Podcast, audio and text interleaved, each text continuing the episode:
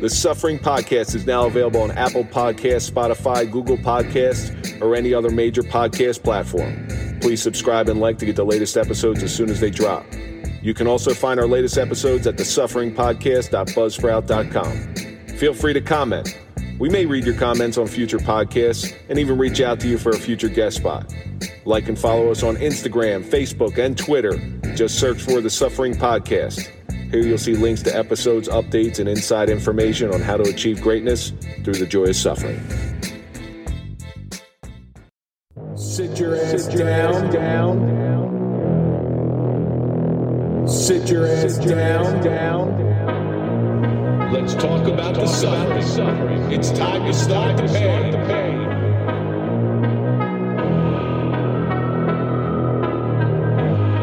Sit your ass down, down.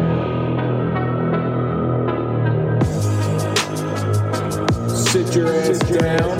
And strap in. This is gonna hurt. Gonna hurt. This is gonna hurt. Gonna hurt.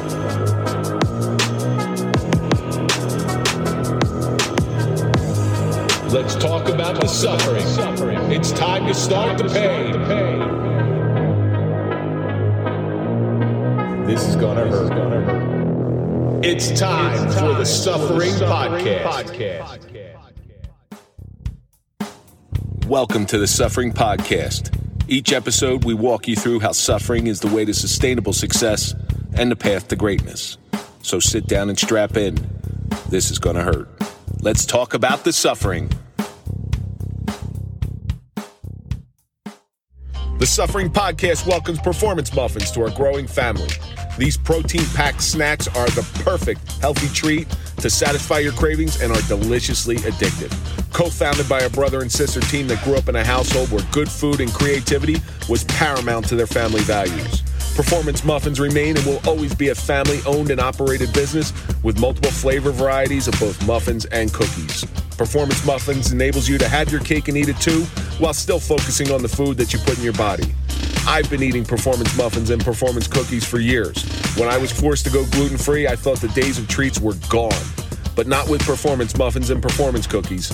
They kept the taste and got rid of the gluten. My favorite is a toss up between the Chisel Me chocolate muffin or the amazing apple crumb muffin. Both have 20 plus grams of protein plus fiber, amino acids, and omega 3s. Performance muffins and performance cookies will blow your taste buds away while contributing to your overall nutritional health. Performance muffins and performance cookies can be found in major supermarkets and fitness centers. Get yours today by visiting performancemuffins.com or check our show notes for the link. For the Suffering Podcast listeners, at checkout, enter the code SufferingPod10 for an amazing 10% discount. Performance muffins, irresistibly healthy and packed with strength. Caffeina is now part of the Suffering Podcast family. We all need a boost of energy from time to time. Rather than reach for that fifth cup of coffee or grabbing a sugary, chemical laden energy drink, choose the better alternative. That better alternative is Caffeina. Caffeina is a delicious caffeine and electrolyte infused spring water that is microfiltered for purity. It's a delicious and refreshing natural energy drink that delivers the most vital of elements to us, and that's water. There is no aftertaste, no chemicals, and no sugar. Caffeina is a perfect source for pre and post workout, morning or afternoon pick me up, or just something refreshing to quench your thirst. Caffeina is listed as Amazon's choice on Amazon.com, and that comes with free shipping. Just search Caffeina, C A F E I N A, or check out our show notes for the link. Put a little pep in your step while still feeling good about the products you put in your body. Stay hydrated, stay awake, stay healthy with Caffeina. You know, Mike, we got something big coming up on the 19th. Why don't you tell me about it?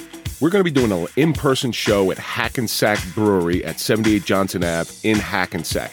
We're going to be bringing back some of our old guests. We're going to get some new ones there. We're going to invite people from the crowd to tell us their suffering story. It's going to be real exciting to see some of the uh, guests that were here, see how they're doing these days. I'm sure everybody has a suffering story of their own. Whoever wants to tell us their suffering stories and how they overcame it might be able to help other people out. You want to meet some characters? Meet our former guests. You'll be able to talk to them, find out what's going on in their head, find out how they received help, and sit down and tell us your own suffering story because you never know. Your suffering story may help somebody else. All of our former guests always tell us if they could help anybody out in any way, let them know. If you heard one of our previous podcasts and want to talk to one of these people, they're going to be there and they'll, they'll sit down and talk to you and tell you about their suffering. Once again, June 19th, come out and see us. Hackensack Brewery, 78 Johnson Ave. Long time ago, Native American children were groomed to become warriors by playing games to build specific war skills. The elder warriors of the tribe guided these young braves to prepare them for battle, using lessons they learned in combat. The experienced passed their knowledge of hard learned lessons on to the inexperienced. Preparation for the battlefield and the playing field are eerily similar. Coaches are the modern day elder warriors of the tribe, passing lessons learned to the next generation from the playbook designed over time from both victories and defeats. Coaches are willing to sacrifice and suffer so that the new breed of warrior, the athlete, the eager braves and squaws are ready to be prepared for combat in the arena of athletics. Trained and armed with the knowledge of sportsmanship passed down. Coaches are the windows into the past and the hope for the future. I'm Kevin Donaldson here with Mike Falace, and on this episode of the Suffering Podcast, we discuss the suffering of a high school coach with Lyndhurst High School coach Rich Tuero. I'm saying that right, correct, yes, Rich? Rich? Rich Tuero, yep. Thank you very much for coming in, Rich. Mike has really built you up into a really big piece of shit. I'm sorry to tell you. in a in a friendly manner. Yeah, sure. In a fr- yeah, he's pretty much put you in, in the dirt in a, in a nice way. For before we get into anything, I really want to get into this week's social media question. It comes from Jim. It says, Kevin, you talk a lot about education that you've gotten from the show. What show has given you the best education? Rich, you're our guest. I want to defer to you first from the episodes that you have heard. What has given you the best education? Uh, definitely. I mean, it, it's easy for me. Uh, listen to the episode of Mike speak on his story and what he went through. That was the most educational for me because I lived it. And when Mike had that happen to him, and I, and I say happen to him because I know you didn't ask for that at all, and everything you went through, living it, seeing Mike the next morning after waking up, hearing about it, knowing they came up my block and my family was there, knowing that, hey, one of my coaches was the guy that saved this town and, you know, things going from getting worse. Then years later, after spending hours and hours and hours with my coaching, going out, whatever it was, actually sitting down and listening to his story from point A to point B, the entire thing through and through, helped me to learn a lot more, even more about Mike, even though I've known him. He's known me since I'm like, what, eight years old? I don't know, nine years old? Yeah, at least. Oh, since I'm a little kid, you know, and getting to hear Mike talk like that and being Mike's friend, colleague as a coach, my, I had to deal with Mike as a parent, you know, all of those things, hearing that Te- teacher of my kids. Sure, teacher of, of, of, his kids, absolutely. Hearing that and and everything coming to fruition, it just was the most educational for me because it makes you realize we all got shit, man. And and, and I knew Mike had shit, but never realized Well, Mike's got some shit. No, right, but how how deep and how maybe Mike's in a bad mood one day and, and I'm I'm saying, well, you know, what the fuck, man? Like Mike's at the end of the day, hey, you know what? Mike's dealing with a lot of shit, you know, like and, and we all got like I said, we all got shit. I learned the most from that episode in in a, in a positive way, in a beautiful way. You know, just incredible, really. I learned what type of person not to be by hanging out with Mike. Mike, what episode do you think you got the best education from? Well, I just want to go back and say, Rich, thanks. I mean, um, that was a very, very trying time in my life, and to be honest with you, still is today. And you and your whole coaching staff, Coach Cass and, and Coach Ott and all those guys were, were there for me. The next day, after that, that incident, like you said, I showed up at football practice and everybody knew I was involved in the shooting and everybody came up to me and, and hugged me and, and thanked me and everything else. And believe me, I, I truly appreciate that. Yeah. I mean, it was a couple hours later. We said next day. It was yeah. really four hours later. Yeah. Really? And he was there. I mean, and that, oh, that's right. It was September. Yeah. So you're, you're yeah. knee oh, deep in the football season. Yeah. I mean, we're right there. Yeah. Uh, it was unbelievable. Tuesday morning and I was at practice Tuesday night. Just Tuesday know, afternoon. Right. Yeah. To try to clear. And, and I was, and I said in, in my, in my episode too, we had a home game that Friday night. Mm-hmm. And I couldn't stand on the sidelines because I was just I thought everybody was staring at me. Right. But but getting back to it, I, I think one of the most touching episodes we've done so far has probably been Clint. Clint was a tough one. That that was tough. That was tough to get through. It, it taught me a lot. I mean, I thought I was a hardened cop, but hearing what Clint went through is devastating.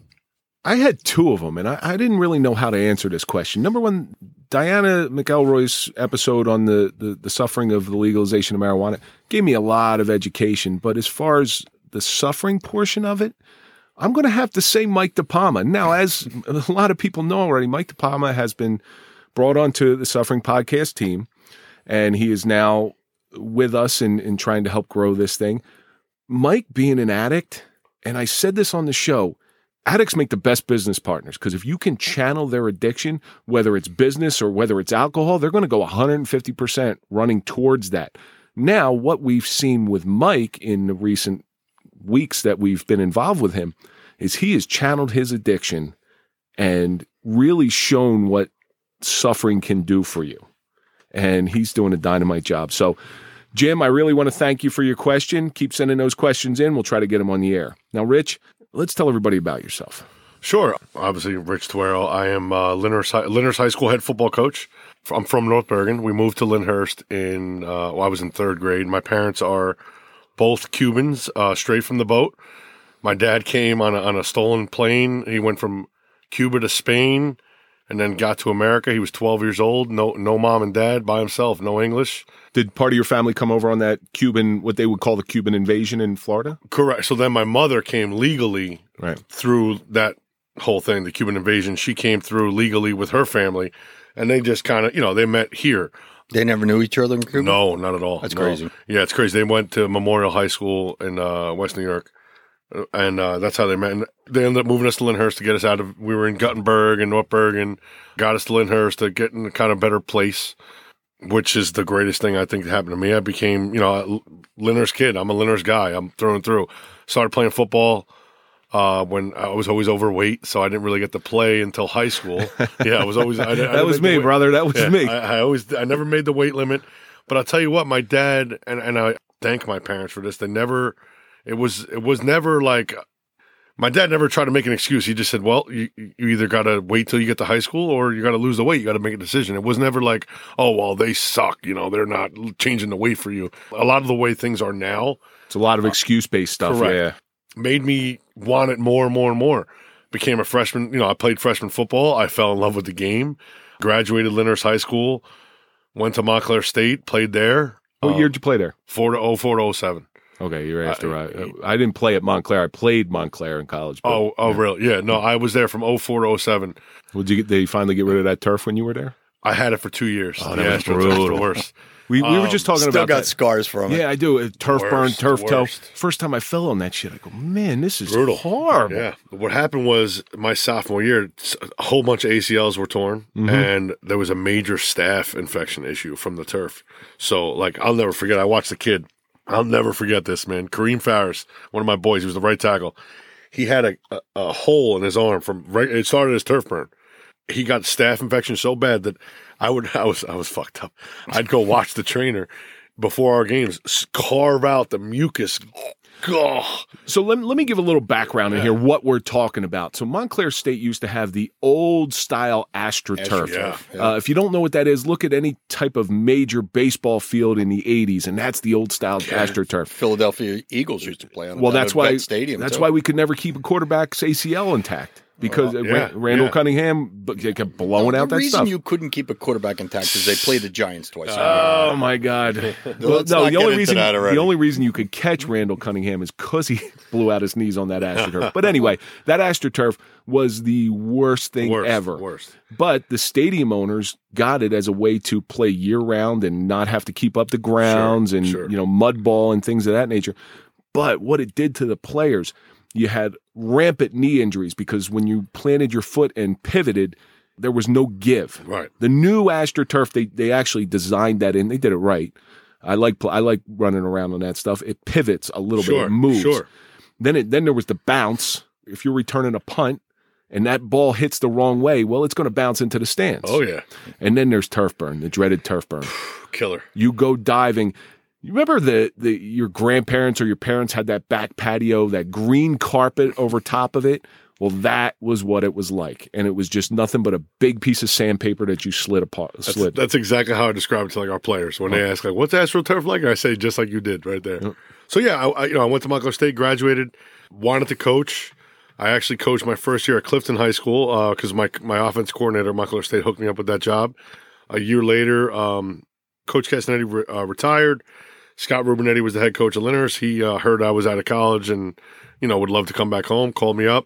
I was an assistant for a couple years, and then uh, he left, uh, and eventually I became the head coach of Lyndhurst High School. And uh, now I'm there. This is going to be my 13th season, Mike. That's crazy. 13th. so you worked your way up from the from the bottom. Oh, baby, the bottom. Like Yeah. when, I, when I tell you, like, even though Lyndhurst kid and all that, it, getting the job was uh the one of the hardest experiences. You would think I was going to be you know, going to the White House. Uh, the way I was grilled and And these people take their football seriously. yeah. And, and did you just start off as a line coach, or So yeah, I no, actually, I was a, I was, I started off as a freshman coach. You know, whatever, if you want to say that. You know, I, that's, where, you they, know, that's I, where they stick the newbies? yeah, I was doing all, you know, everything. Worked my way up, man. Like just, and I had fun. We we we had the, my one year. We had the Blue Crew. Remember that the Blue yeah. Crew? We called this the Blue Crew. You know, just my freshman team, and just kind of making the kids more into it. And we got T-shirts made and all that. But yeah, I was a freshman coach. Then I finally got to do the O line with the varsity, which I was excited about. Now we're friends, by the way. Yeah. Just because you just said you're the O line coach. Oh yeah, no, no. One of the on, the only reason I coach my own son Mm-hmm. is because traditionally growing up in junior league football, offensive and defensive lines where they stick to fat kids. Yeah. That's where I was. yeah. That's where I got stuck. That's where you'd still be today. But go ahead. Oh, thanks. Thanks. Listen, there's not a whole lot of call for midget free safeties in Lyndhurst anymore. But anyway, so the reason I started coaching my son is because I saw this as a problem. Most football teams don't see the value of either the offense or the defensive line. I'm there to show them you guys are the unsung heroes No of the field. Without you, that quarterback is dog shit. Facts. Now I my son maybe it's called brainwashing. He'll say quarterbacks are nothing but prima donnas. Well, they are. I mean, for the Hey, most listen, part. be, being being a running back and a wide receiver all my life, I loved linemen. Absolutely. Listen, you you uh, nobody on the football team is worth anything. Like you said, a quarterback, running back, wide receiver. they're your warriors. Nothing without a lineman. No, that's my baby. I'm the head coach, but I'm still the O line coach. Yeah, Like, I can't. I, I do have I have the luxury of have, I have a great assistant coach, Carlos Dorjo. But I, it's not that it's not a matter of trust. It's just it's my baby. I love. I, I need to be with the O line. Like that's that's everything to me. Well, it, it- to drive my point home, the Giants. I'm going to pick. Well, I shouldn't really pick on the Giants. When the Giants had a great offensive line, Eli Manning looked like a superstar. Not to say Eli Manning wasn't a good quarterback; he's a professional quarterback, but he was not the superstar he was portrayed. sure, Any professional quarterback can do a dynamite job as long as they have a good offense. hundred percent Uh, or tailback. Everybody out there who's a football coach, tell the quarterbacks give your linemen isotoner gloves. Dan Marino. Dan Marino. There Come you go. now. So you, you listen to a couple episodes of the Suffering Sure, podcast. Sure. our concept as it relates to coaching. How do you feel about that? Do you think it rings true with you? No doubt. People would say, "Oh, come on, how do you suffer?" Blah, blah. There's so much every day. It it's an ongoing battle. I mean, even with what I was trying, telling you guys before we got started, I'm always uh, sure I'm the head football coach, but I, in a small town like Lyndhurst, there's always a camera or a spotlight on me, and I always have to do the right thing no matter what it is. That's just one side of it, but that's what we signed up for. It's not necessarily suffering per se, but the grind to get to where you are, like you know, we didn't win a state championship for 36 years, and no one, I don't care what anybody says, no one other than the guys in the room believed that we ever had a shot. Even when I got the job, it was like, pff, you know, all right, yeah, he's too friendly, he's too young, he's this, whatever it is. I Well, definitely You, did- you were young when you got the job. Sure. Too. How how old were you when you first got the job? was 29 years old. Wow, you were you were a kid. Sure, but And and all these parents are older than you. Oh, no doubt. And uh, but on the flip, you know, it kind of like so I got that job, and all football, things started to change. You look at the NFL. There's guys younger than me that are head coaches right now. The guy in the Rams. I mean, not necessarily it's a great thing, but hey, they're getting their opportunities. They're getting jobs. There's offense coordinators still in their 20s, like 28, 29 years old. I think the way the world kind of shifted and the way uh, society is and the way kids are, the way, no offense to parents, and, and a lot of parents have different views on how they're raising their kids. And maybe you need because I'll tell you right now, old school way wouldn't work anymore with these kids. These kids will tell you to you know You to- can't hit the kid over the helmet with a No, whistle anymore. Not, like, no. not like when we were in school. Right, no No. way. You can't threaten ki- like you know. There's no. They don't. They'll just walk. Okay, I'll go do something else. You know what I mean? There's no. I'll go play soccer. Yeah, There, there's a part of me though. I was hit in the head with a whistle on a cold winter day many times. That ears ringing. Oh, the ears just it was Oh, the worst, yeah. it was the worst. But that's not right either. agree. What That's I not mean, right either. What I mean is, how do I word this? Sure, that stuff, w- the exercise. I mean, my coach used to literally, you know, he smacked Arnie- us around. Arnie Perone? Yeah, well, and, and Coach Vuno, I mean, they they would beat us up, but I, I don't look back at that and say, oh yeah, you know, I really like to get my ass kicked by Coach. I, I feel like the accountability is not there. Whereas, if I went home and told my dad, "Hey, Dad, you know, Coach Coach grabbed me by the cheek today and threw me against a locker," my dad's not going to react. Oh, I'm calling that coach right now. My dad. What'd you do? What'd you do? You probably you probably deserved it. so on the flip, I wouldn't tell my dad that I did anything, you know, because I didn't tell my dad that anything happened with coach. Whereas on the flip, accountability is not allowed to be ha- to happen anymore. In a lot of ch- kids, we hold kids accountable, and the first question is, "Well, what are you doing to my son?" Or what are you? And that's what kills me. So yeah, there's you got to find, and that, this is where I say, and I never, I never like to talk about myself like I'm special, like because I'm not. Sure, I know football. Sure, I know uh, leadership, discipline but I feel like I have that fine line in between where the kids know I love them. The kids know that I'm not, you know, we're not fucking around. We're this is real. Like, hey, finding that fine line with every kid, every kid is different. So that's where I say the old school way is this is how we're doing it. No questions asked. Where now the new school, I would say successfully, is every kid is different. Sure, there are kids that you can coach like that and treat with, hey, old school way. N- never beating a kid, hitting them on a whistle. That that's all nonsense. But it's more of th- in these times we have to make adjustments to how it is with the world around us. We In order to be successful, there's absolutely. no way. These kids, there's too many options. The internet, the phones, video games, sport, whatever it is. There's too many things for these kids to go do and say because they they will just won't play. They, you know what I mean? Like that's what I'm. If you don't like doing something, it's like running into a wall. If you don't like running into a wall, you're not going to do it again. Right. You know, so if you go to practice and that's your outlet, and all of a sudden the coach is, is ragging on you every day, and, Correct. and you're not going to do it anymore. Correct. Out of all the times that I got, I took a beating in either school because I went to Catholic high school, either a school or football. I cannot remember one time where I was totally innocent. Right, a a hundred percent right. No, I mean so true, A- a- and it's it's it's a shame. It's it's. I tell my kids every day we end. Be this is how we bring it up. All right, both clap it up. Bring it up. Hey, be a good person. Do the right thing. I love you. That's every time, and I mean that for those kids. Like I I, I do. I, I I love these kids. I love them to death. Uh, that's why I feel like I've had so much success. Is my relationship with the kids, You have to be able to touch that little piece of their heart. no doubt. I'm I protect my my kids. You know, I've been coaching them now for four years. I protect my kids with everything, and it's kind of gotten me in trouble. Like if I see another team abusing them where the refs aren't calling, I'm going to call it out. I was say, hey ref, Uh, yeah, yeah. Now, see, now you're hitting on a sore That gets there. me in trouble, man. me too, all the time. I got I got flagged. I, got thrown off the I field. have, Right. I have. Listen, I, I like I said, I was a volunteer coach under Richie for what eight years At or least, so, yeah. I mean, you were there like with forever. and I have never seen someone stick up for their kids more than Richie has. So- I mean, it was. I mean, it- listen. Did he have his own? We've all done, and listen, I've been right there with you too. How many times did you have to tell me to Right, calm right, down? on but that's like to a, to a problem because I would be fired up, and I, I can't blame these guys. They're watching me rip these guys about my kids, and then they're and I'm telling Mike, Mike, you got to shut the fuck up because they're going to throw you out and me out. It's not that you're being mean just for the sake of being mean. No, So one, it, it becomes family, and and and, and and you'll know, and and you've said it before. That's your kids. yeah, You know, and if someone picks on your own kid, you're going to go that way. When you're coaching these these, these athletes, these these high school athletes, they're your kids. That's an extended part of your family. Well, the, the one question I have about Mike is, did you get him his own special water carrier? no, no, no water carrier for Mike. Mike, Mike, Mike was helping with my D backs and my wide receivers, I, man. if he was still coaching, I would get him a jersey that says Boucher on the back of it. I was like Bobby Boucher, like water boy. I used to hey, listen. I, I was I was the nice guy to the refs. I used to bring him out water and have you know Until they pissed you off. Yeah. And Yeah, then, yeah, then you were no longer. I- I- then you're at the numbers, and I'm telling you, Then, to get off the I, field. then, I, then I channeled my inner Yeah. Tuero. I, no, I feel that it's one. true because no one's worse no. than me. I, it's it's and, and that's the thing. Like, But then keep- to the stands, you look like a you look like an idiot because you're going crazy, and the people in the stands don't realize what you're seeing. Uh, they never. The, the But stands you know are funny, I- man. The stands are funny. I, I, I kind of think the parents almost like a fiery coach like that because they know that the, the coach is actually sticking up for the kids. in Right. situations, sure. Yeah, Yeah. in situations, sure. If you had a coach that didn't give a shit, Yeah, you know, then I'd be. If I was a parent, well, I was a parent. yeah.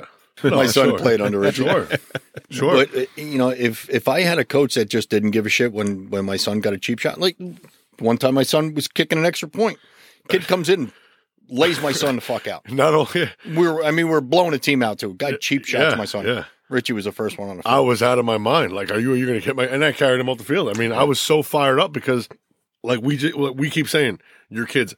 So many people mistaken when I because I say my my I have two daughters.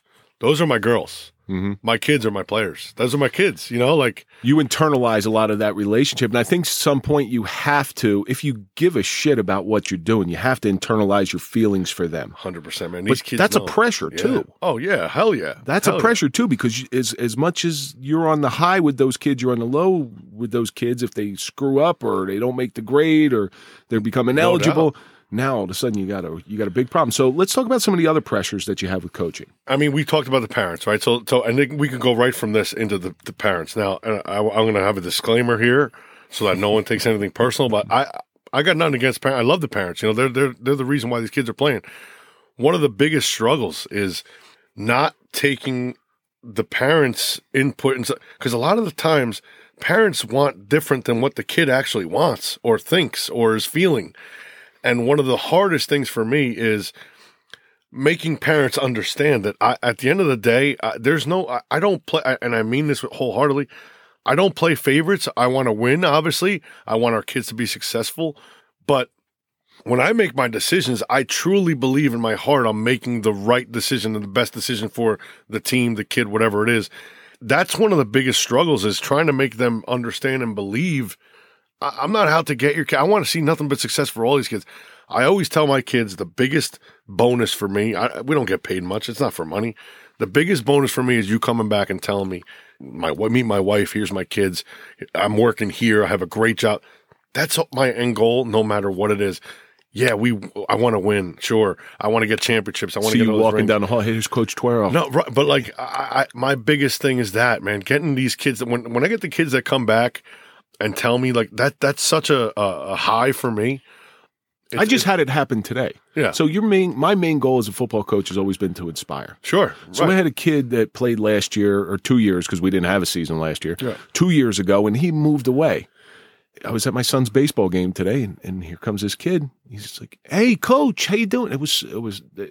You saw it in his in his eyes that he remembered me, and I made Was an happy to impact. see on- Was Right. happy to see me. Yeah. I was like, "Yeah, that's that That's right it's all there is what it's all about." That's what it's you all know, about, man. I've I've seen it firsthand in Lyndhurst. I mean, you could attest to this. How many times during a game did former student athletes Oh, come onto our Yeah, sideline, Hell yeah. and they, and they they were just lined with the sideline. And you know, No you're in the middle man. of a game, and all of a sudden you look over and you see, you know, No doubt. a All kid that kids. played like Yeah. three, four years ago, and it's, Yeah, you, it's- just stop what you're doing and go over and say hi to him. It's you know? awesome. No, listen, it- Lyndhurst football is a family. Yeah. No it doubt. really is. It's a family. Once you- once you're involved in it, you're always involved. In it. No doubt, man. I and, just and, they, uh, and these these these former athletes came back constantly. Uh, it's nonstop, and that and that's a that goes to show how you know my coaches, my staff, myself, we are with these kids because that's not happening in every sport in every in every town. Uh, uh, these kids want to be back. They they reach out to me all the time. in New Jersey, football is king in high school. yeah, and and not that I'm trying not trying to take anything away from the other sports, but just look at the stands for a track event, Sure. and then look at the stands for football. Oh, game. football's paramount. Yeah. Fo- football is a social event for a lot of for the for the high school kids.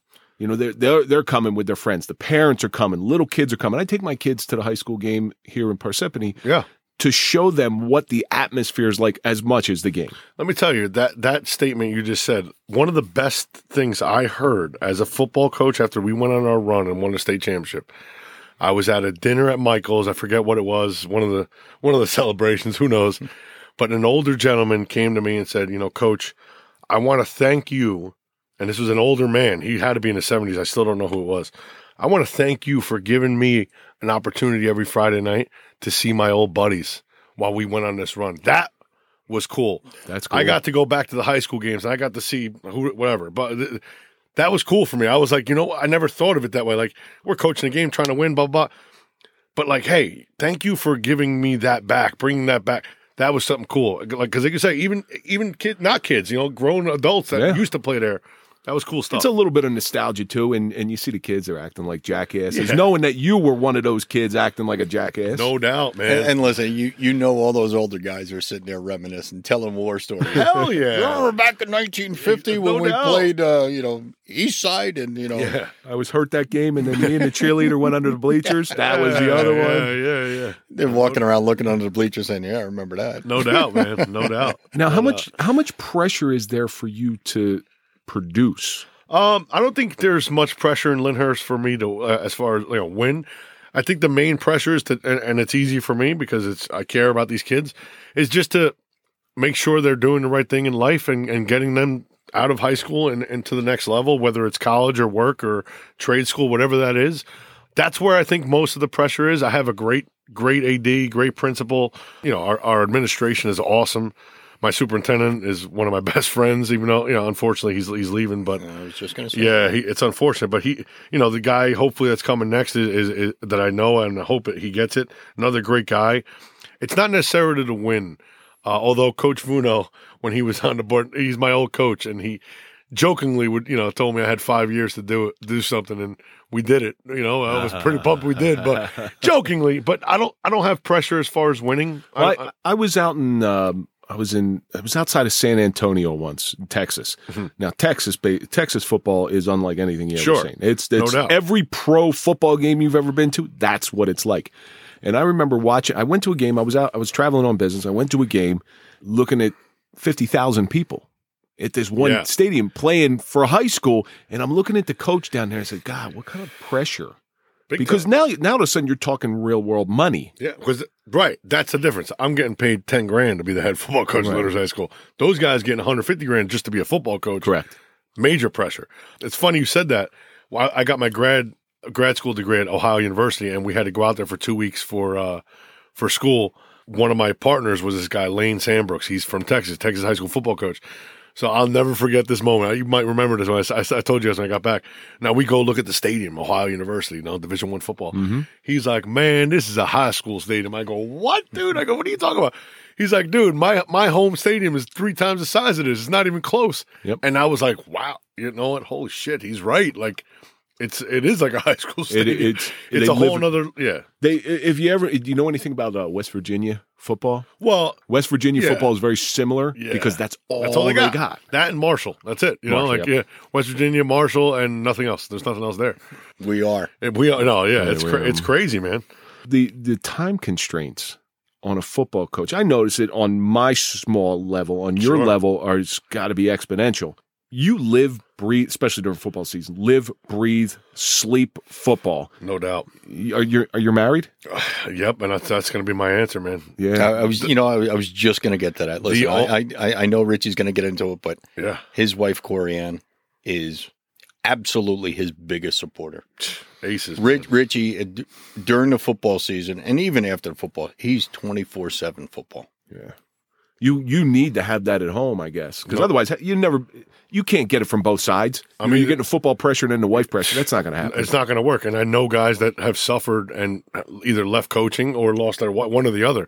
I'm the You, you hear all the time about people saying, you know, I left coaching Yeah. to be with my family. yeah, but uh, You know, but listen, his wife and, and daughters were part of the family. We're yeah. daily. I'm the luckiest man in the world, man. My wife is my best friend, my biggest supporter, like Mike said. Without her, I always say she's my head coach. Without her, I'd have none of this. She literally, football season comes on. I, I take my husband and dad whistle off. She hands me my football whistle, and it's over. My wife would get a what a three month vacation from me. Yeah, no, it, it's like uh, you know, I, I and I live it, and not because, and I'm not trying to say like, oh, look at what he does, but like, yeah, I'll be at the, I'll be at our field house till nine o'clock at night, and then go home and be on film till three in the morning. Go to bed, wake up at six, three hours, wake up at six, see, see my kids fifteen minutes a day, twenty minutes a day during the season, unless they come to practice, which is always great. which, but which is which is often. yeah, uh, and they'll that- come because that's to see daddy. If But not, that's what it takes. oh, no doubt, man. That's, what how- it takes to be at the top of It's, your it's a commitment, and, and Richie's not only a football coach; he's a phys ed teacher Yeah. in high school too. You Yeah. know, that's the full time gig. You know, and this is all just extra. A- and it's without her and her support and my kids understanding like sophia my, my older girl she wants to be a coach one day like that's her thing she just loves it so much that's what she's grown up around she's like the, the little daughter in uh remember the titans you know she's just all over it i would not be able to do this without the support of my wife and my, my family without a doubt and and it's that's the only way. Like especially on the year we went on that run man. I can't tell you how many times i found or figured something out per se at like 2.30 in the morning and i go and, and it'll click and i'll write it down and we'll run it and, and then boom like park ridge is a perfect example. We're playing park ridge in the njic championship. I realized something with their alignments and in a certain form of trips tight in a certain formation. I told the guys all week we are going to score on the first play of the game if we block. 100% so we scored on the first play of the game, baby. And I was like, let's go. Waldwick, same thing. Thunder, I, I ran a counter for the, I mean, I didn't make, the, again, let me be clear in case, you know, someone's listening and saying, uh, this guy's thinking he created the game. No, no, no, no, no.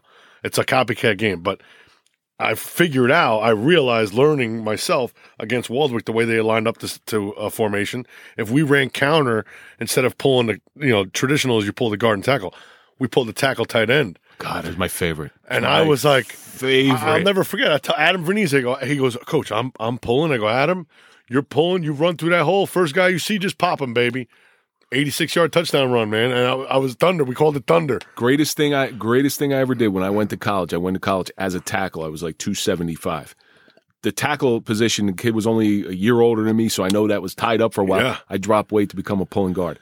Greatest thing I ever did. Oh, nothing better, man. because Like, I- you go yeah. through that hole and you're firing down, and all of a sudden Bang. you just get somebody from that's not even looking at. I think that might that hit might even be illegal now, isn't it? Well, no, you could uh, you you can't blindside him, but when you're coming up through the hole in in the beef in there, they don't care. They're not going to call that because you're you're you almost better yelling at him. Hey, yeah, you're you're in the mud in there, so they're not, they're going to call that. Whistle at him as you're going. Like, no, but uh, that that that's just where it all happens, man. That that that nighttime film or when you're by like that's where it all that's where it all happens. it seems like you have your ethical basis for your coaching down pretty well.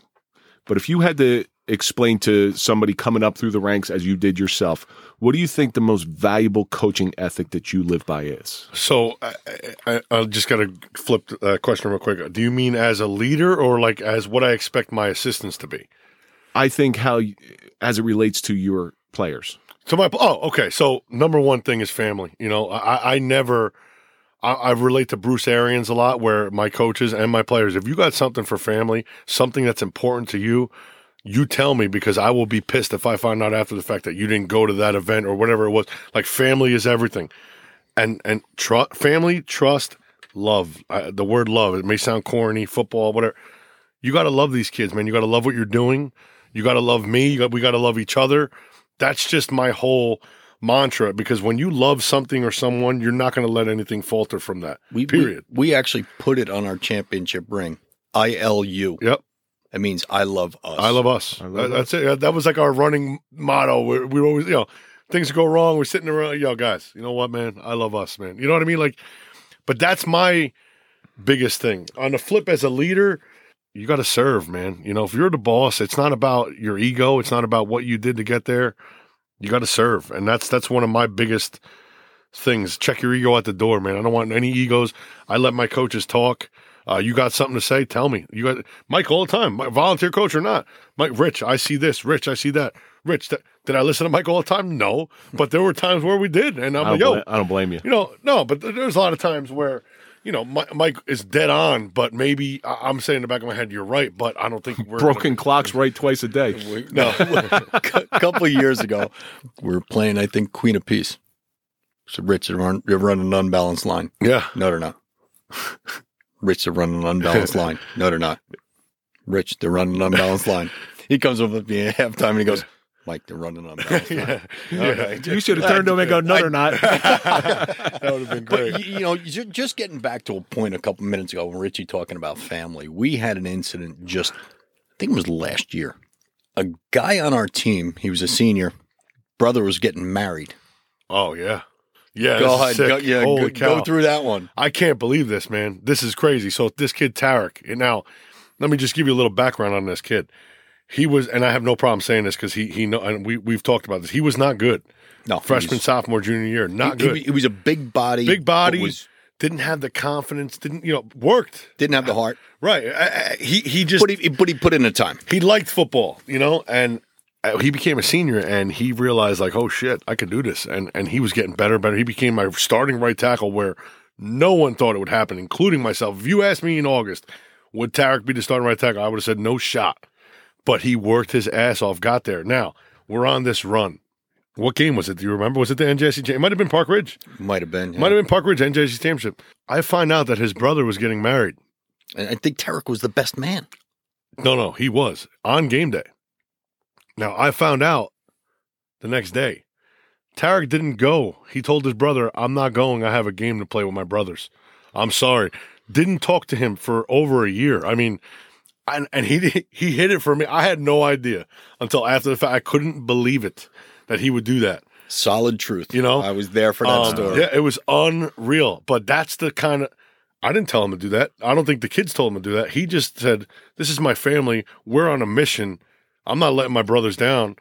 That's it, man. I, I remember the next day when when Richie found out about that. He got so pissed off at this guy. yeah, I was like, Tarek, He's like, "How do you miss your brother's fucking wedding?" But like, but at the same time, you got you had to feel a little Oh, bit of pride. sure. I was jacked up, but and, and then I'm like, I hope his parents. Because the first thing I thought of was his Parents are gonna think- kill me. Yeah, they think I, I threatened this kid. Like I told him he's got to stay. I'm like, oh my god, you know what? But I love the kid. to death. I guess one of the kid that that kid right there. When I brought him his ring, I delivered all of our rings because we had the whole COVID nonsense hit. That's one of the kids. Like giving him that ring was like, yo, you deserve this, man. You earned this. like Richie just said, giving away the rings during the pandemic. He did a fantastic job, and it's on YouTube. Anybody out there listening want a feel good story? Go on to YouTube. I think you could. I think you search like Lyndhurst football. Yeah, Lyndhurst football. It'll You know up. what? I'll, I'll look it up and I'll put a I'll put a link into our show Sure. notes. He he goes door to door again with his wife Corianne. Yeah, no lie. Yeah. She was driving him. He went up to each individual's house. You want to talk dedication? He went to each individual person, player, coach, coach, yeah. everybody, And cheerleaders. and cheerleaders. The next day, I did them the next day because it was eight hours for the football team. and Tyler, yeah, and yep, and Tyler, yep. and actually hand delivered. Put them on their stairs, rang their doorbell because we couldn't high five or anything back when this pandemic Yeah, started. yeah, yeah, yeah, yeah. It It, is a great. It's a very touching video. it was cool, man. So I'm gonna I'm gonna put a link to our show notes and that because th- this is what a coach is supposed to be. but the, what was this this young athlete's name? Tarek Askin. Tarek. So Tarek learned something. The most valuable lesson that you could teach him is the more suffering you put in, the more results you're going to get. No doubt, man. No doubt. So that segues perfectly into the next point that I want to get into is I was going to ask you, you pretty much already answered it, is what can suffering teach a high school athlete? I, I mean, yeah, basically that. Like, not everything is peas and uh, no, sunshine and rainbows. You know, not everything's not everything. Uh, yeah, exactly. It, it's so true. Not everything. So in the studio, I have a picture of Rocky, and it's it's from Rocky Five, where he tells his son that the- the world ain't all sunshine and rainbows. Yeah, that, that's literally perfect. That that whole that whole monologue, it's unbelievable. We have to work to get there. My first year, we were one and nine. No one cared. One in nine. I was that, that was the hardest year I've ever experienced as a head coach. But I learned. But I'm grateful for that year because of how much I learned. And I would always repeat to these kids, remember what happened last year. Remember what you know when we went on that run. We we lost in the state final the year before, and that suffering, I'll never forget. And you were there we lost that game. We we do this thing where we walk an L. It's a tradition. So and then the seniors go that graduated that year. all, all the underclassmen All the form an L, yeah, and Okay. the seniors come walking through. and walking they- through. It's like a goodbye. Uh, all last time on Yeah. the field. See ya. They walk in the locker room now. I got my next year's team right here on the knee. This is three days after we lost the state final. The message was simple. you don't forget this. You you understand what ju- what we just went through, and we lost to our rival Rutherford, which was even worse. This suffering is going to drive the us. coldest Oh fucking yeah, night of my freezing, life. Freezing, freezing. Drive us for the next year, and boy, did it, man! We these kids worked their asses off in the weight room, the grind, and I try to tell this to these kids, to our current kids, like you have no idea the grind, the passion, the, and and we're I, I I hope and I think that we're on that same page this year, where we had a bad year last year, two and six, and these kids have been working their tails off, understanding the suffering and, and what went on to get you to this point. So we're, we're going to go low point and high point. Sure, The one, the one in nine was probably a low point, sure. and and I, w- I was I there. would respectfully disagree with you on some level because I've always I've learned more. I've failed Yeah, a lot in my life. yeah. I've learned a lot from my failures, probably more than I've learned from my victories. No doubt, you doubt. should learn a lot more too. No doubt, though. I agree. There's a lot of love in Israel. room. Yeah, the other the other low point I'm going to say that I was there for was like you said losing in the state final to Rutherford. yeah. Low points in your career. Would you say they're your two low points? I'm going to tell you right now, and you're not going to. Maybe you'll agree, maybe you won't. But the worst moment I felt as a coach on the field was at MetLife. Yeah. We win the state ch- sectional championship against Parsippany. Sorry, Parsippany. Yeah, no, no, no, no. Um, They don't listen anyway. Yeah. They don't listen. Don't worry about it. It's the other side of town. we we, lo- we lose we lose that game, but here's the thing. I mean, we win that game. Celebration. I mean, everybody's excited. Parade. This, that, and the third. We're eleven and zero, man. We're rolling. My buck, my my my beast. You know, my my main guy, Peter Partilla, was hurt. You know, he he was my Clydesdale, if you will. You know, he was a big part of our team. Now, let me be clear. We needed. Uh, there's other parts that hey, we're missing that kid. We're out. Whatever. you need eleven. N- neither here nor there. But Peter was definitely. We take. Let's be real here. We take Tom Brady off the Bucs. They ain't winning the Super Bowl this year. Let, let's just keep it real. Put it this way: the kid led the state. Kid in led the rushing. state in rushing, the whole state, and he was a tremendous human being, player, etc. We lost forty-one nothing to Verona at MetLife. The entire town was there. The kids, all my kids, freshman through senior, the expectations. I'll give you another perfect example. Michael Falaise. We put in an extra pole, uh, PVC pole at our field goal at Lyndhurst High School so that Michael could practice kicking an extra point on the NFL field goal post because they're narrower. When we lost it, I don't care the score, whatever it is. Turning around, looking at the town of Lyndhurst there, watching the, how upset the kids were, it killed me because I felt like I let everybody down. I felt like I let the kids down. I felt like I let, you know, I felt like I did everything wrong, you know, like we lost the game. It, technically, and I, I don't want to sound like a, like a, like a softy, but technically the game didn't really mean anything. It was for pride. There's no champions. There's a tro. It's a trophy game, really. Sure, we wanted it. Verona wanted their uh, revenge on us for beating them the year before. But every game, me- to a, to a real exactly. player, every game. Every We- game means something. We- yeah, that, see, that was the backstory to it. We beat Verona in Verona the year before. Yeah, knocked them to in semifinals. Get to the, yeah, to Yeah. get to the, the championship So- game when we lost to Rutherford. that was probably the lowest moment for me because I remember I was standing, staring. You know, I waited till everyone up. I didn't want anyone to see me get emotional. Everybody gets off the field. I'm looking back at Lyndhurst packing up and leaving, and uh, my dad, my dad stuck with me. He stood by my side. I'm getting emotional. I got. um, he walked me off the field and and said to me, Richie, don't not put your head down. You brought them here. You did this. You got you know, be proud of what you did, man. Like forget about this game and that but that was a that was a moment man that was that was tough for me as as a coach because i did feel like i didn't feel that way once when we were one and nine Well, that's that's something that that people don't realize about being a coach of anything, where your victories go to your athletes, the defeats fall on you. 100% man 100%. And that's a lot of pressure for anybody to take. And you try to take that defeat and internalize that defeat and take the ownership so your players don't have to. exactly 100% when we, I tell them that all the time when we when we win guys it's you baby we lose it's all my fault not once did I say we lost because Peter was hurt. Not once did I say we lost because, you know, we had five turnovers and this kid, that kid, or th- whatever did. No, no, no. We lost because of me. I I lost the game for us. I didn't do enough. I didn't prepare enough. I didn't. Whatever you want to call it. I'll never blame a kid, and that's why after that game I felt so much grief or, or, or sadness, just because I felt like I was a letdown, man. I felt like I let the town down. Really, I was all excited, jacked up. The whole town of Lyndhurst was at MetLife, man. And we haven't done this. We we I don't think we've ever been there. Yeah. Well, but they they, didn't didn't, go play to- there, yeah, right? they didn't play there We've never been to MetLife. Like that was that's never happened. And and how I remember being so emotional, man, seeing everybody there, how happy I was. All these old varsity jackets. It was so cool, man. Like, Varsity Jackets, the, the team is in the players' locker room. yeah, it, I'm it was. always, it was fantastic. What a great But then you have so that's your lowest, right? it's Now, now, now, and I was just going to transition into that. That is the lowest point in your career. yeah, The high point in your career is very similar to that. Uh, yeah. It's the it's, it's it was a week before, it's man. the run. that the whole the whole run. But I'll tell you right now, here was the greatest moment. Now, Joe Castagnetti and Pat Autieri, that's my D coordinator, my offense coordinator. Ve- you know, my best friends, like my boys. Joe, more than anyone, Joe I, it teaches ed. He's next to me every day, all day.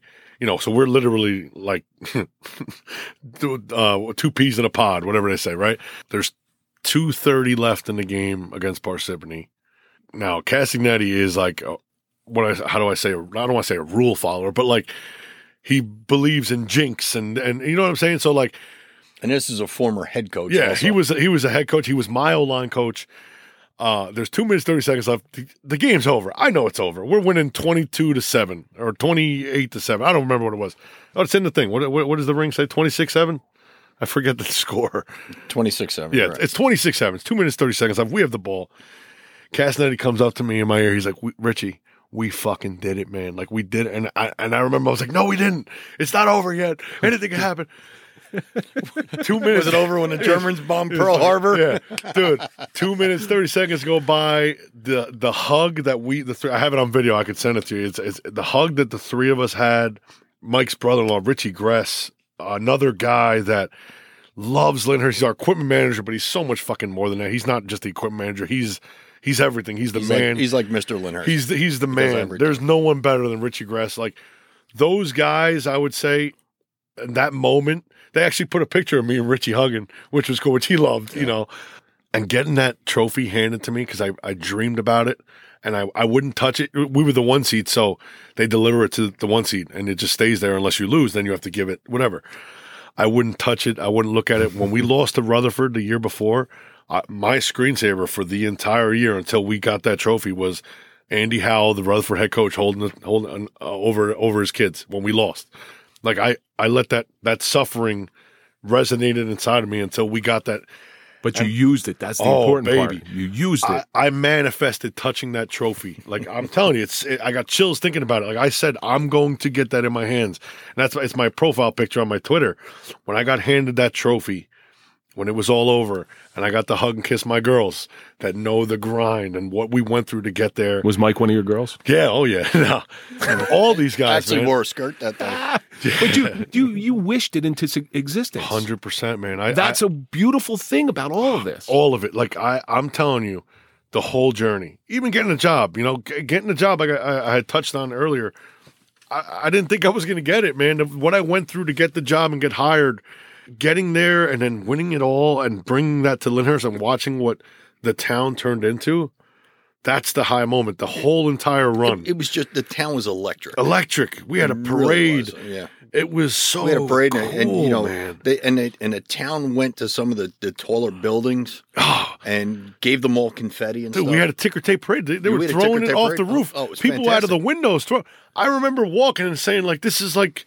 Well, let's let's uh, let's dissect that. Yeah. That particular let's dissect that for a second. Sure. Let's think about what you just did for your town that you grew up in, that you played in, that you still live in, that you still are a part of the fabric of the community.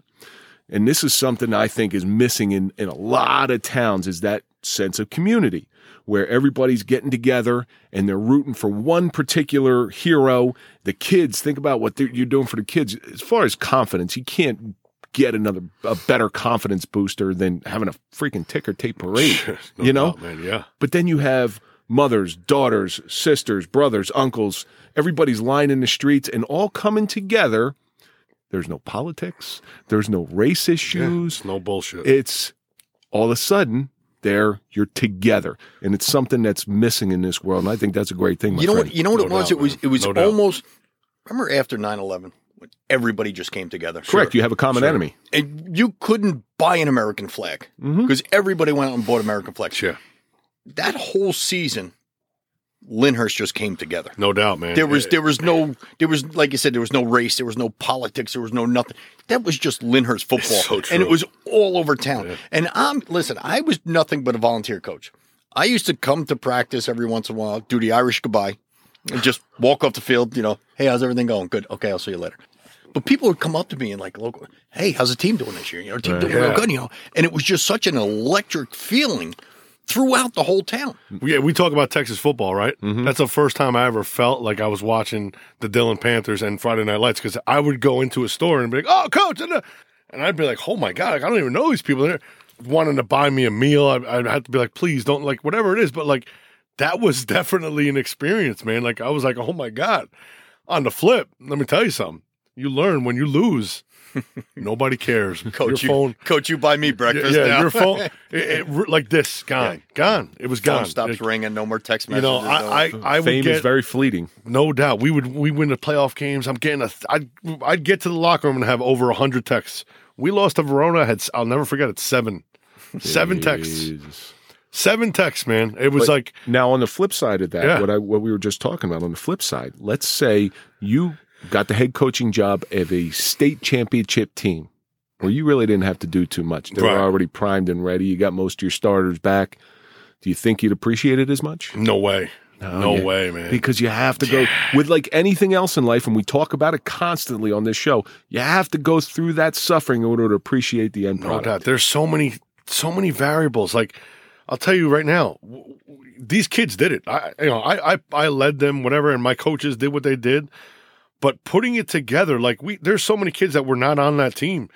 Tommy Ryan was at DePaul. He's at DePaul. yeah. you know, um, Peter, started was off at, Queen of Peace. Peter was at Queen of Peace. Uh, so many kids that like kind of just ended up coming back and and and Diego Crespo it. didn't even Diego play Crespo, football right, at St. Peter's at St. Prep. Peter's. Came to Lyndhurst and he wanted to hundred be in a, a, a Um, special team standout. Stand, us. oh, the man, and he and he made huge plays for us on, on defense when we were, you know, get him in. Just so many things that we that came together and worked out for us as a team to get us to that point. So that's why, yeah, Peter was the man, but Peter's not doing anything without our O line, which was awesome. James Blake, Joe Catola, sophomore Ethan Rodriguez. I just want, I, I got to say all five of their names. They, they deserve it. You you can say any offensive lineman you want, but don't, don't tell me a quarterback ran back. I don't No, wanna yeah. that. No, So- I'm just uh, kidding. no, I'm only course, kidding. but center, my center was a sophomore, Ethan Rodriguez. He's going to be a senior this year. James Blake, Tarek Askin, uh, Joe Catola, Tommy Ryan. I said all five right there. Those guys, we are nothing without them. And Peter, here's here's the good thing about Peter and Anthony Lembo. Anthony Lembo was my court, one of the most selfless kids I've ever coached. He was our quarterback that we ended up moving out to receiver, so Peter could be our wildcat quarterback. Wildcat. Right. Lembo was a stud on defense. We don't win without like all these kids, but that's the, the, the beautiful thing. I, I kind of lost where I was going with it, but those guys were nothing without the team. Oh, I, I'm back. I remember now. talking about how we uh, it was all built together. These kids all came back. They believed in the system. They believed in the goal. We all had the same goal. They achieved their goal, hundred percent. There's no better place to end it than right there. Just let me bring up something since I, I'm more of a defensive minded person. Sure. Oh yeah, Talking a lot you. about offense. Yeah, We because had- we're the most important one. Listen, we had what, just our, our two middle linebackers. Oh no, our defense was sick, man. Cassidy, we didn't let up a point for eight games in the second half. Chris, Damn. Chris McLaughlin and, and Ishmael. Ishmael was Oh. like leading the state in tackles. at Hundred one percent, point. yeah, man. Uh, our D line, Blake as a nose was a killer. Lembo coming at safety, smacking people. We had these two corners, John Rodriguez and Daze Tucker. I mean, unbelievable. We we had our defense was sick, sick. I, hopefully all the players are going to listen to this. And this this coach, I, I want, I just want to point something out. You guys got a very very rare gift in this world. You have a coach that a gives a damn. You got a coach that's willing to show the value of hard work and suffering in order to build you up into something that you can. I think there's no better word than family. Yeah, man. That's that's what it's all about. You I- know, and, and that's the other thing about Rich. It, it's not only when you're in the program. With him, it's even after program. oh yeah, That's kind of what we're building here, Mike. He, yeah, exactly, It's exactly, what we're building here. We, we, we bring all these people in. On like you're, Rich. Unfortunately, you're now part of unfortunately, the family. You're not. You're now part of the suffering podcast family. No, I'm in. Um, where we, we become invested in lives. yeah, you know, I'll reach out to, I'll get random phone calls. Hey, how you doing? Just to see what's going on. Hey, how's your wife? How's your kids? What's going on with that thing you were doing? Hundred percent. Believe me, I know Richie, so I'm not gonna. I'm not speaking out of character. Yeah. Cares for every one of his players. We had a guy a couple years ago, Peter Guerrero, wound up going down to, to Monmouth, and he didn't want to play football anymore. Ran track his freshman year. Yep. Wound up being like a, the freshman of the year. Yeah. Oh right. Oh yeah. He won. He won the hundred and the two hundred. Uh, he was the MAC Player of the Year. Whoa. Killed. And he, he whoa, whoa, listen to that. Listen to what you just rattled off off the top of your head. Yeah. We didn't prep for that. There was no statistics Oh in front no, of you. no, no. Yeah. we we didn't pregame for this. You know? No. no. And, and that and that just goes to you know that's a, a testament to what Richie is and who he is. Peter used to come around the program after he left, come to a couple games and everything, and he Mhm. started talking to a couple different people about playing football. And I know Richie was instrumental in getting Peter to wind up playing football again. Oh, he was going to Monmouth. I mean, it, it was done deal. Pete, Pete and I. I'm not Monmouth. He was going to he was going to transfer out of Monmouth to go to Montclair Go to State. Montclair State. He was going to Montclair State. It was done deal. Uh, I tell you the conversation right now, Pete. You got to go in there one more shot and just say, "Listen, I'm leaving. Either you give me a shot to walk on this football team, or I'm going to play somewhere else." Long story short, they gave him the shot. He ended up being the leading rusher in the country in FCS. Didn't get drafted. 1995 yards. Yeah, yeah. He was five yards short of 2,000, which was sick. He's on the Jets right now. You know, he's on. He, he, he, He's on the Jets practice squad. Yeah, right? Didn't want to play football. N- Yeah, well, wanna- he did. He was just bitter. The recruiting was a nightmare. Uh, he was undersized per se. His speed was second to none. That was definitely a, a, a big battle. But he was a little bitter on on how that whole thing went uh, with Listen, recruiting. I, I know it takes a team of 11 Yeah. every time you're on the field. That Glen Rock game, that oh yeah, he was unbelievable, man. He was unbelievable. Pete would run for 350 yards and it'd be like, oh wow. And there's another Pete, not the Pete I was just Now, telling you about. you you had you had athletes go into the pros. Yeah, And Oh, you yeah. and listen, I'm not saying that's not a great accomplishment Sure. because you're the foundation for what later became a profession for them. right. But it's funny the difference. Like you never mentioned that. Oh yeah, well my greatest success story is this person going to the pro, this person going to. No, it was No. it was It was the- all, it was the team, man. was the that, that- team. That, run, that Building run a- was the best. building a family. Yeah, building it. We built it from nothing. Like we built it up. That that's the best. part. The process. The process is the prize. Really, I'm it gonna. is. I want to ask you one last question before we wrap this up. Sure. Is, of all the suffering that you've endured in coaching, Yeah. what do you think it's taught you? to believe, to believe. It taught me to believe because no matter what, no matter how bad things may be, there's always an answer and there's always a way to get through it. Here I am thinking I'm uh, I'm going to be this great new football coach. We win one game. We lost to the Richfield loss. You know that was one of the worst losses. I couldn't believe it. In my first year head coach, I'm thinking we're going to smoke this team. they dropped the program like Yeah, right after right. They too. dropped the. They went JV and then dropped the program two years later. Like that was one of the worst losses I've ever experienced as a coach. I started questioning myself my first year head coach, and then I just. I'll tell you who who kicked me in the ass was my wife. Wives have a tendency. to Yeah, do that. man, kicked me in the and and and If it's not in the ass, it's in the ball. Right, so no, one of the two. no doubt. or in a Keep- wallet. keeping that belief. You know, listen right here, man. There it is. Believe. That's it. Like It's a tattoo of believe on his wrist, yeah, on his left you, wrist. You believe you're going to get whatever you achieve, and like you said, I I, I dreamed about getting that trophy. I, I You I wished it into I wished it into success. That's a fact. We're going to. I'm telling you right now, we're going to win more. It's not over. I couldn't wait to get back to it. It's not like, oh, hey, we won. Good job. We're good. We got a ring. We're done. No, no, no, no. We'll be back. well, And that's I- why I had to get you in here before football Yeah, season. no, no. yeah. I can't wait. I you, can't you wait. can't even call Richie during football season. He, he doesn't have time. Let's think about all the stuff that we learned today. Number one, you got to inspire, and that's as coaches. That's what your task to do is to inspire these young athletes. You have to learn from defeat too. Sure. you learn more from defeat than you do from your victories. You have to take ownership. Rich, you do this very, very well. You take ownership. You take all those defeats on your shoulders and give your victories to your athletes. And that's an admirable trait. You got to believe to achieve. That's really cool. Yeah. I like that. And I, so uh, I want everybody to take away with that. But the last three things I'm going to say is family, trust, love. That's it, man. I really enjoyed your your episode today. Rich, you're a great guy. I appreciate you guys. Listen, I, I told you. awesome. No, I- Well, I listen. I believe like a third of what you tell me. Okay, believe that third. yeah, no, no, that that that I appreciate it, and and honestly, this was awesome experience when Mike reached out to me and and hey, reach out to this guy Kevin. I was like, oh yeah, no, I mean, I'm so I'll I'll do this anytime, man. This was awesome. I was Well, happy like I to said, meet you. you. you're part of the family. Yeah, so no, I- as you have co- as you have players coming back to your games, former players, sure.